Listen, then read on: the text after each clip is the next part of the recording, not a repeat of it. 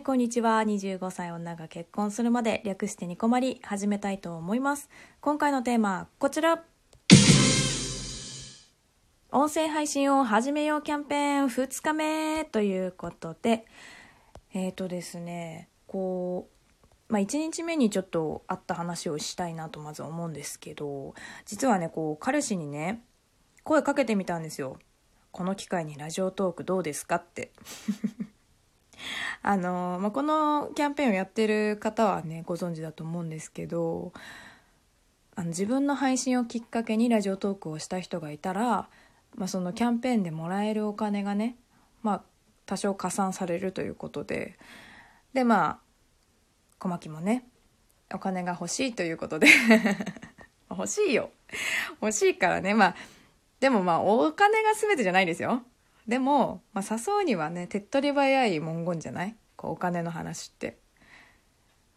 うん、でもやっぱりね「あのやだ」っつって「何話したらいいか分かんない喋れない」って言われたの。ちょっと残念だなと思うんですけど。あでもねあの無理してとかじゃないからこれって。ね。うん。内心お前は金が欲しくねえのかって、まあ、血の涙をね心の中ではねあの流してたんだけれども まこうやってこうラジオトークに対するモチベーションみたいなものは、まあ、何話したらいいか分かんないって人っているよねやっぱり。やってない人からするとね。でも意外と悩まなくていいんじゃないかしらっていうまあ話なんですけど、まあ、もちろん考えはねすると思うんですけど。だって録音ボタンを押してさ配信ボタンを押したらさもうはいそれがあなたのラジオ番組ですってことじゃない。だから私はアニメみたいな文化と一緒で、まあ、もちろんテーマにねバチッと決まるようにみたいな。あとはまあこだわって作りましたみたいな人もたくさんいるし、まあ、それは本当に素敵なことなんだけれどもでもラジオトークにおいて日常系でも私はいいのかなと思うんです。なんかニコマリはね強めの独り言ぐらいに思ってるので。なんで私のラジオめっちゃ中途半端だなと思いますもんね。ちゃんと25歳女が結婚するまでっていうテーマがあるにもかかわらずこう結婚がテーマじゃない配信も、まあ、あるんですよ。まあ最近で言うとあの中華まんの話とかあとはまあノンベーブの話とか、まあ、ノンベーブはねあのラジオトーク内の部活の話なのでいいんですけどまあお酒の話とかね。うん。でも私はこう自分のこのテーマと、まあ、それ以外のね雑談も含めて、まあ、自分の結婚するまでっていう価値観になるんだと思っているので、まあ、こじつけなんですけど。まだからいいんだよ別に。喋りたいなと思った時にやればいいんだからと思うんですよ、ま、だからねサボったっていい。究極。うん、だから私なんかこう土曜日の定期更新は歌ってるんですけれども平日もまあ撮りたい時は撮ってるし更新もしますしね、まあ、むしろ土曜日更新を忘れる時もあるからね。まあ今ねこう土曜日プラスアルファで更新しすぎててえニコマリって土曜日更新だったんだって思う人今ねたくさんいると思うんですけど、まあ、これはあのただの私のこう目標だったりとか目安なだけなのであの全然気にしないでもらっていいんですけどまあ、でもそう言いつつもね土曜日に必ず上がるんだなって楽しみにしてもらえる人がいたら嬉しいなとはやっぱり思いますね。で本当はこう多分週に何度かの更新はできると思うんですよ実際にね。まあ、だけど、まあ、それが例えば週に3回更新しますとかって言って言った後で自分をそのねその言葉が自分を苦しめないといいなと思思ってやってるところはあって、まあ、これはなんか自分の中での、うん、ラジオトークのルールじゃないけど、まあ、そういうふうには思っててできなかった時にやっぱすごく悲しくなっちゃうんですよ。ででだんだんこう自分が好きで楽しいと思ってやっていたのにだんだんとこうマストになってしまうっていうのがすごく嫌で。だ別に週に3回録音ボタンを押すっていう行為自体が単純に大変っっていうわけでは決してないんだけれども、まあ、私は今のスタイルで週1できたらいいな。他の日にもあげられたらもっといいなみたいなスタンスでやってるんですね。聞こえがいいでしょ？こう週に3回やりますって言ってたまにできませんでしたっていうよりかは、まあ、週1の予定なんだけれどもまた今日もあげちゃったよっていう方が、まあ、自分にとって幸せじゃないですか。だからねあのちゃんとこうテーマを毎回決めてとか更新日時間決めてみたいな配信をしている人って本当にすごいなって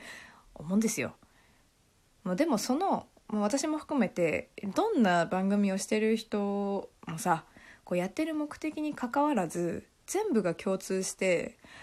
やっぱりね自分が好きで話したいと思わないと続かないんじゃないかなって思うんだよね。まあ、冒頭のこう彼氏との話にも関わってくる話なんですけれども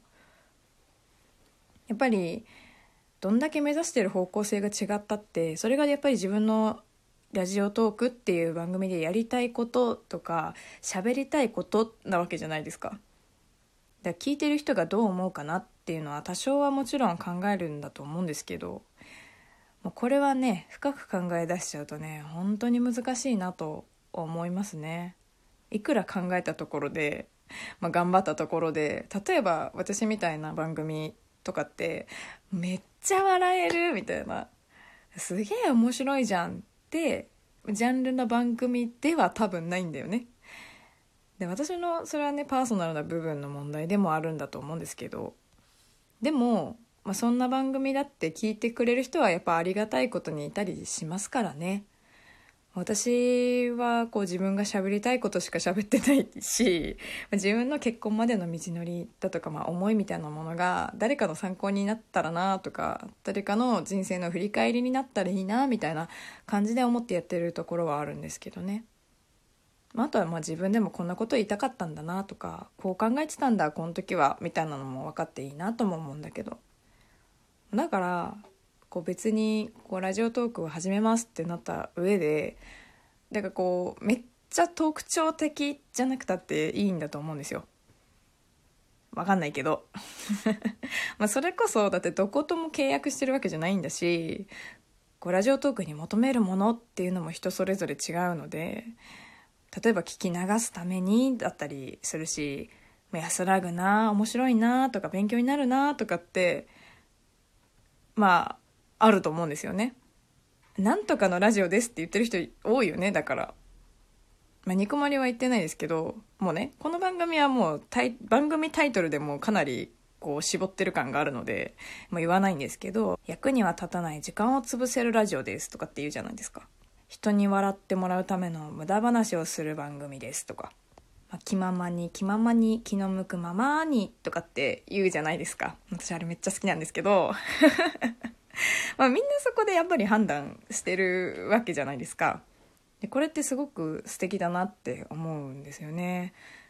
だって自分で自分の好きな時にいつでも何度でも聞けるわけじゃないですか。まあ、声で選んでる時もあるだろうし、まあ、ニーズってこう感情でも違うじゃないもう自分の感情でも。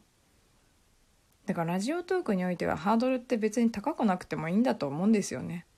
前も話しましたけどもう需要って本当にどこにあるか分かんないから。でもすごく綺麗な果物じゃなくたってさすっごく小さくったってもう大きすぎちゃったりしたって、まあ、例えば表面がもうめちゃくちゃべ何デコボコだったりしたってでも気にかけて「あ面白いなこれ」って言って拾ってくれるかもしれないよだって。私はそう思って自分の番組をやり続けたいなって思うんですよ。そうだからね、まあ、そんな感じでねニコマリはハードルを低くね これからもね頑張っていこうかなと思ってるんですけれども。はいそんなことでね今回はこの辺にしたいと思います。次回3日目ですね。頑張っていきましょう。ではでは次回もラジオトークにてお会いしましょう。小牧でした。まったね